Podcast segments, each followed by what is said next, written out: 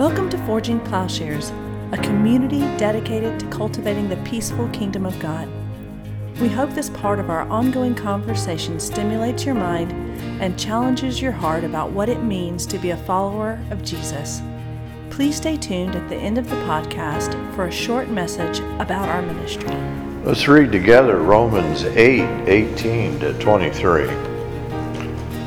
For I consider that the sufferings of this present time are not worthy to be compared with the glory that is to be revealed to us. For the anxious longing of the creation waits eagerly for the revealing of the sons of God. For the creation was subjected to futility, not willingly, but because of him who subjected it in hope that the creation itself also will be set free from its slavery to corruption into the freedom of the glory of the children of God.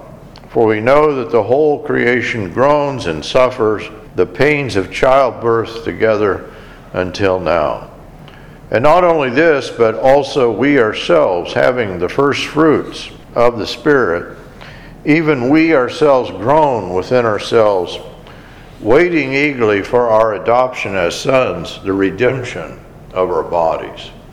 In Romans 7 and 8, among other things, Paul is comparing two sorts of suffering. We know in this life that suffering is an inevitability. But in chapter 7, there is a suffering which is not inevitable sinful suffering. It's something which we cause and which arises within us. So look over in chapter 7 verse 23, I see a different law in the members of my body waging war against the law of my mind and making me a prisoner of the law of sin which is in my members. Wretched man that I am, who will set me free from the body of death? Now, some conceptions, popular and academic, of Christian experience, they fail to distinguish these two kinds of suffering between the suffering experienced due to sin and the prayerful groanings that are compared to childbirth. So, Romans 7 is the depiction of sin, Romans 8, the depiction of a suffering. They're still suffering, but it's connected to the redemption of all things. And so in 826, in the same way, the Spirit also helps our weakness, for we do not know how to pray as we should, but the Spirit Himself intercedes for us with groanings too deep for words. Here is apparent suffering that God participates in. He who searches the hearts knows what the mind of the Spirit is because He intercedes for the saints according to the will of God. The suffering in 7 is a complete futility, which gives rise to a living death, while the suffering in 8 is joyful, this birth pangs. It's hope filled. It's an experience of a new form of human subjectivity, no longer defined by the old order of oppression and suffering. And so Paul spends most of chapter 7 describing this form of suffering that is definitive in its agony, its alienating agony. The suffering is the product of being separated from the love of God. That is, it's possible in sin to be separated from the love of God apart from the remedy of life in the Spirit, which is the depiction in 8. This suffering reduces one in 724 to complete wretchedness and death. Paul cries out, who will rescue me from this body of death? There is suffering in chapter 8, but in light of the hope of glory, this suffering is in no way definitive of a person's life. Paul suggests in verse 17 it's not even worth comparing to the glory, the hope of glory. And it is not a suffering of death, but it's likened to labor pain, to giving birth, that the creation itself is groaning as in travail, as in the pains of labor. Paul goes so far as to list in chapter 8 the possible sufferings of the Christian. Look at verse 35 tribulation, distress, persecution, famine, nakedness, peril, sword. But the point is that unlike sinful suffering, this suffering cannot separate from the love of God. So there is a suffering that you do not survive, that is death dealing. But in chapter 8, no matter the type of suffering or its source, you know, he lists there in the following verses whether death or life or angels, in verse 38 to 39, principalities, present and future, powers, height, depth, created thing. None of these things, then, none of this sort of suffering is able to separate us from the love of God. It's a different order of suffering. And confusing the two forms of suffering, I think, results in a practical misunderstanding of the tenor. You know, what is the Christian life? There are some things we can avoid in the Christian life, there's a suffering we can avoid. And a misunderstanding of both suffering and redemption results from mixing these two things. Ultimately, I think it results in a misunderstanding of God. And this is true at both a popular and academic level. There's a kind of failure to delineate the forms of suffering. And it results that some people valorize. They think that, you know, suffering per se is redemptive such that it can be presumed one must continually contend with poverty of spirit, with depression, with darkness, maybe even abuse and oppression. And in that way, they become spiritual.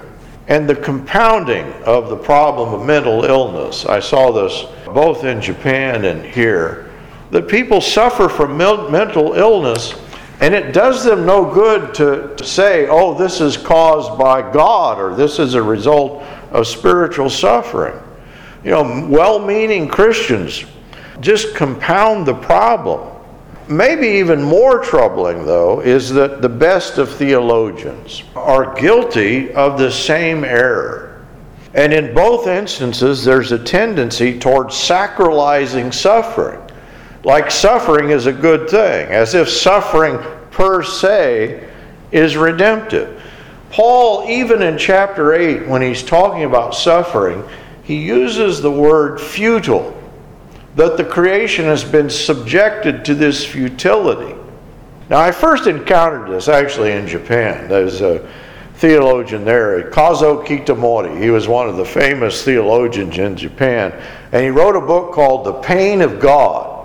That is, he says, well, human pain and God's pain, oh, we participate in who, who God is through suffering. By being in pain, we experience who God is.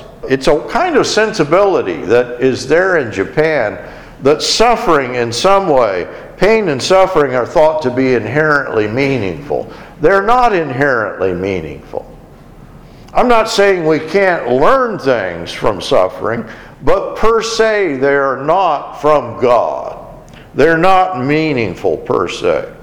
And I think this is a misunderstanding of the Bible, and especially here in Romans, where Paul is speaking about these two kinds of suffering. You know, the suffering of creation. It's still a futility. And so maybe I was sensitized to this, but then I've heard it here too that people describing suffering, I think, they're repeating this kind of error. The reason I'm talking about this this morning, I'm teaching a class right at the moment on the Holy Spirit, and I've chosen a book, and I like the book for the most part. It's a good book, you know, it's actually dealing with the role of the Holy Spirit, a lot of focus on Romans chapter 8. But the woman who wrote it, a British theologian, I realized, oh, she's doing the same thing as Japanese theologians or German theologians.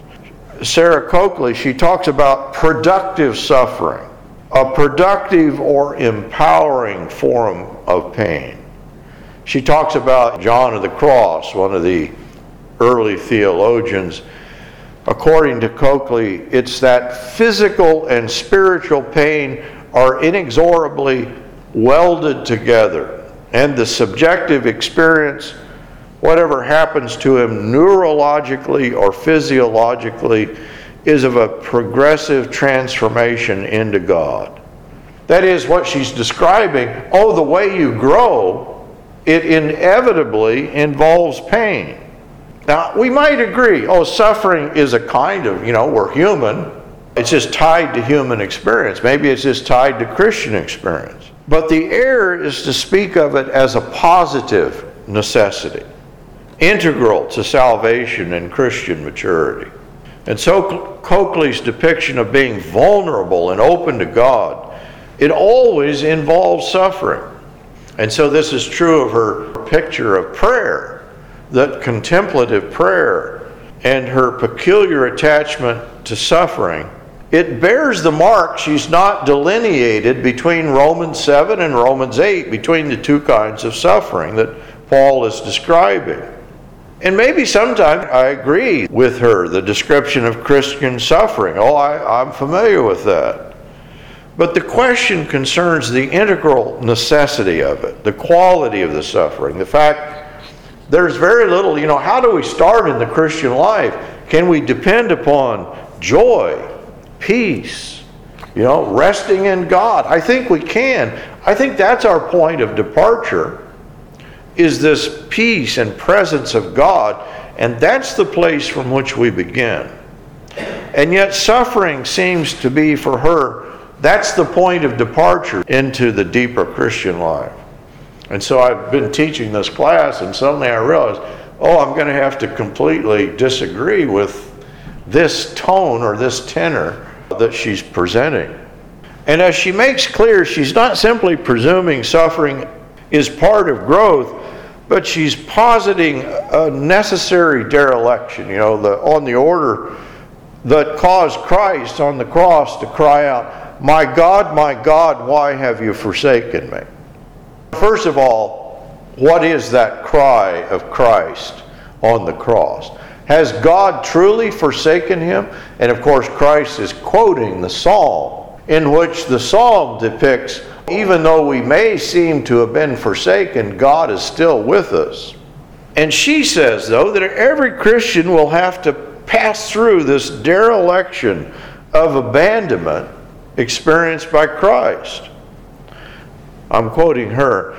If Christ's Spirit is that which is breathed out of his scarred body, then this fire of purgation, an incandescent terror, in the words of T.S. Eliot, must be allowed for along with the refreshment of the comforting dove. She concludes by asking Could it be that the acceptance, she calls it Christomorphic pain, is part and parcel of the full acceptance of Trinitarianism? And so she misses, she does not describe the contrast, the means of passage. How do you get from Romans 7 to Romans 8? How do you get from the suffering of sin to life in the Spirit? Well, the way she describes it, she recommends a prayerful life of purgation. And she sees, like St. John of the Cross, she describes a kind of negative pressure causing disturbance, deep uneasiness, the highlighting of sin, and even the fear of insanity in part of my reading about the American frontier, it was religious intensity, religious extremism that has often filled the insane asylums in this country.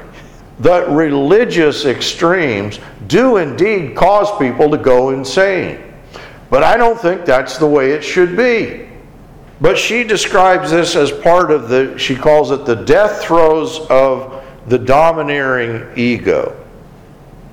She equates dark experiential vulnerability, such as found in Christ's cry of dereliction. She describes that as a kind of dependence on God. Now, strangely, she also sets aside the doctrine of creation ex nihilo, but she describes that in place of a doctrine of creation ex nihilo, there's a kind of dependence on a noetic or a knowing blankness.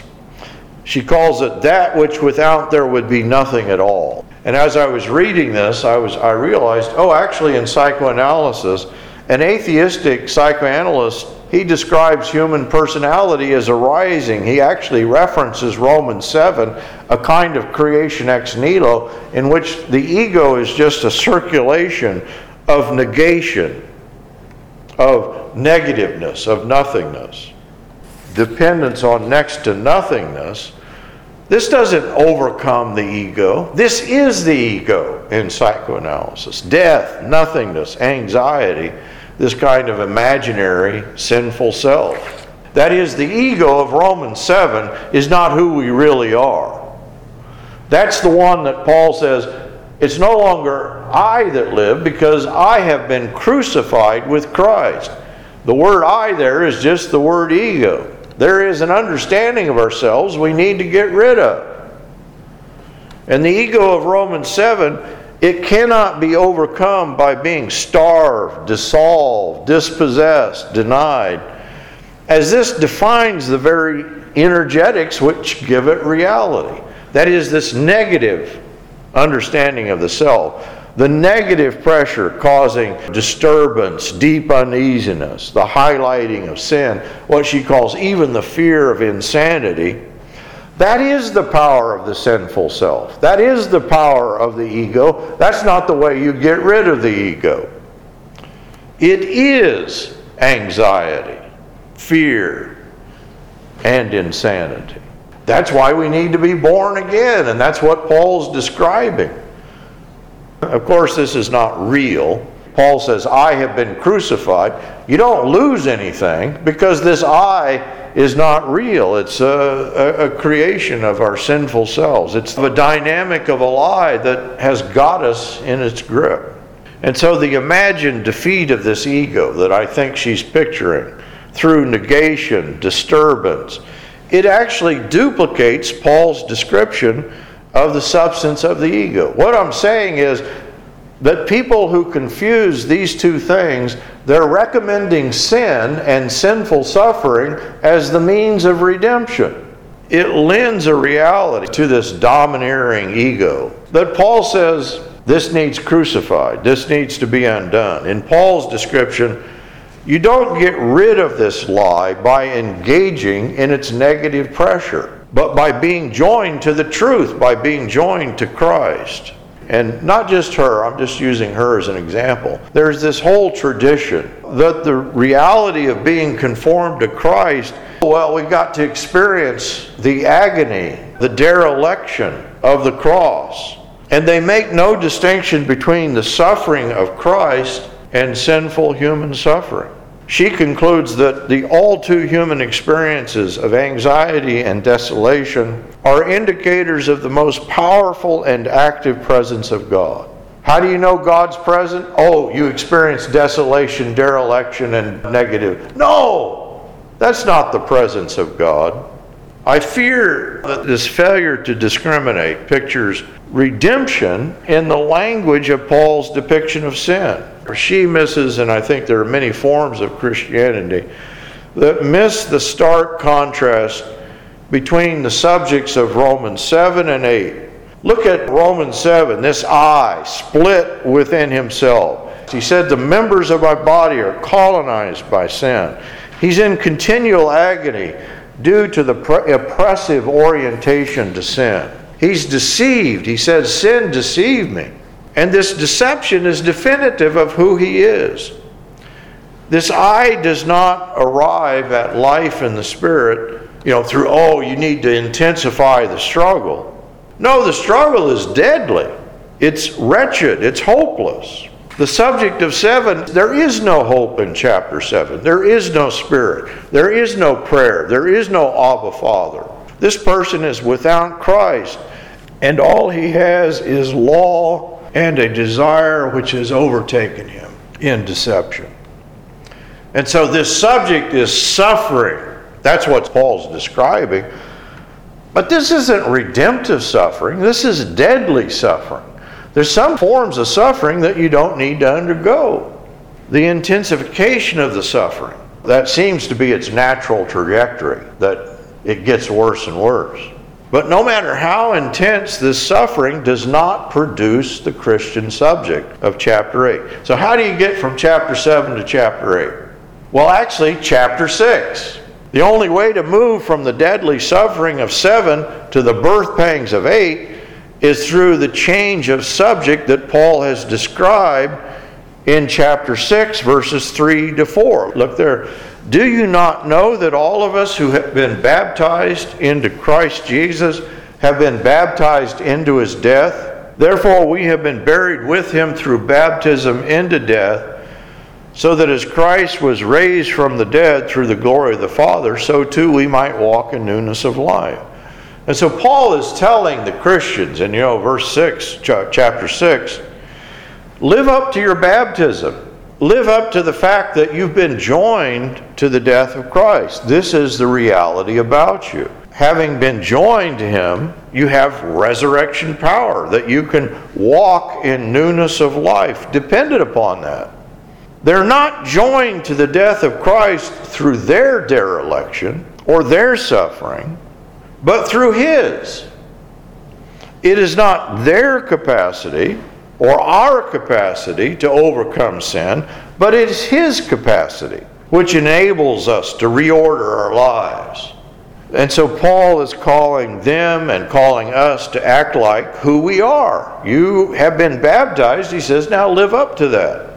He calls them to take up a cruciform and resurrected life because this is already the reality into which they've been inducted.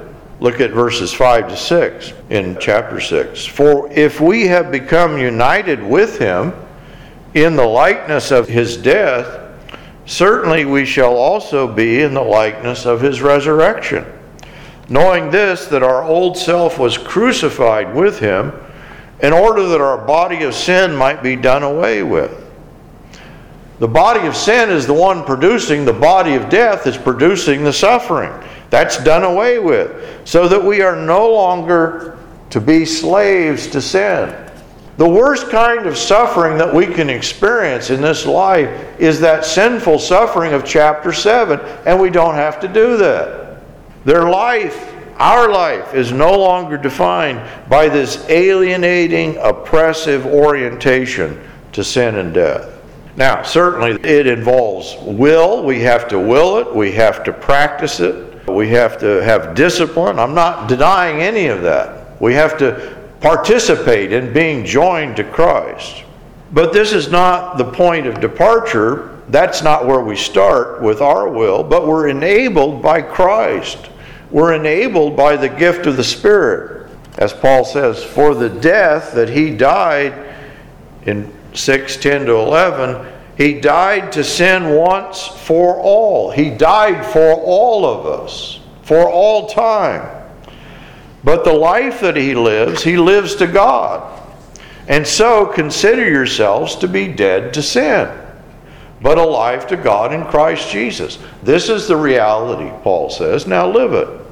And so, what we should learn in the contrast between Romans 7 and 8 there is this human tendency to valorize suffering, to reify death and nothingness, which induces suffering. This is the form of failed human subjectivity.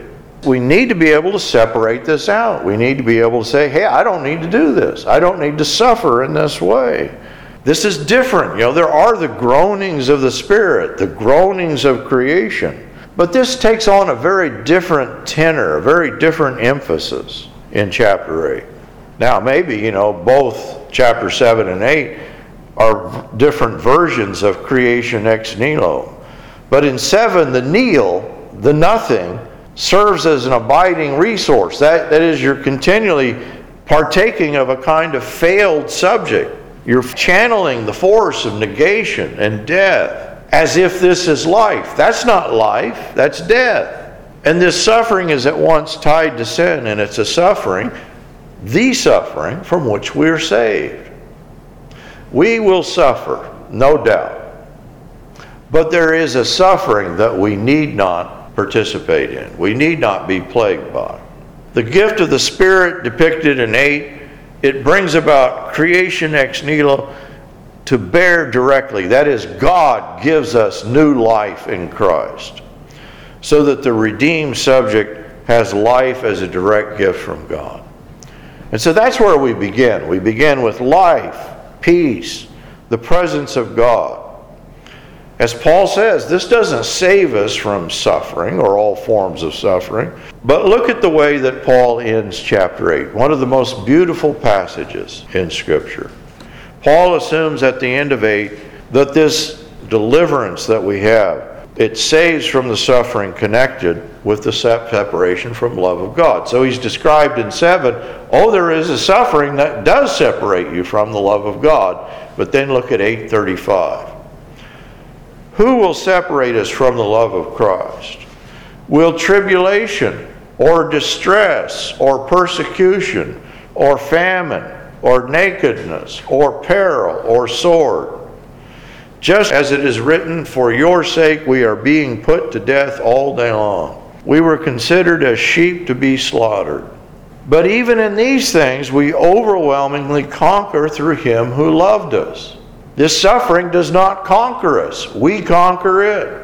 Verse 38 I am convinced that neither death, nor life, nor angels, nor principalities, nor things present, nor things to come, nor powers, nor height, nor depth, nor any other created thing will be able to separate us from the love of God, which is in Christ Jesus our Lord.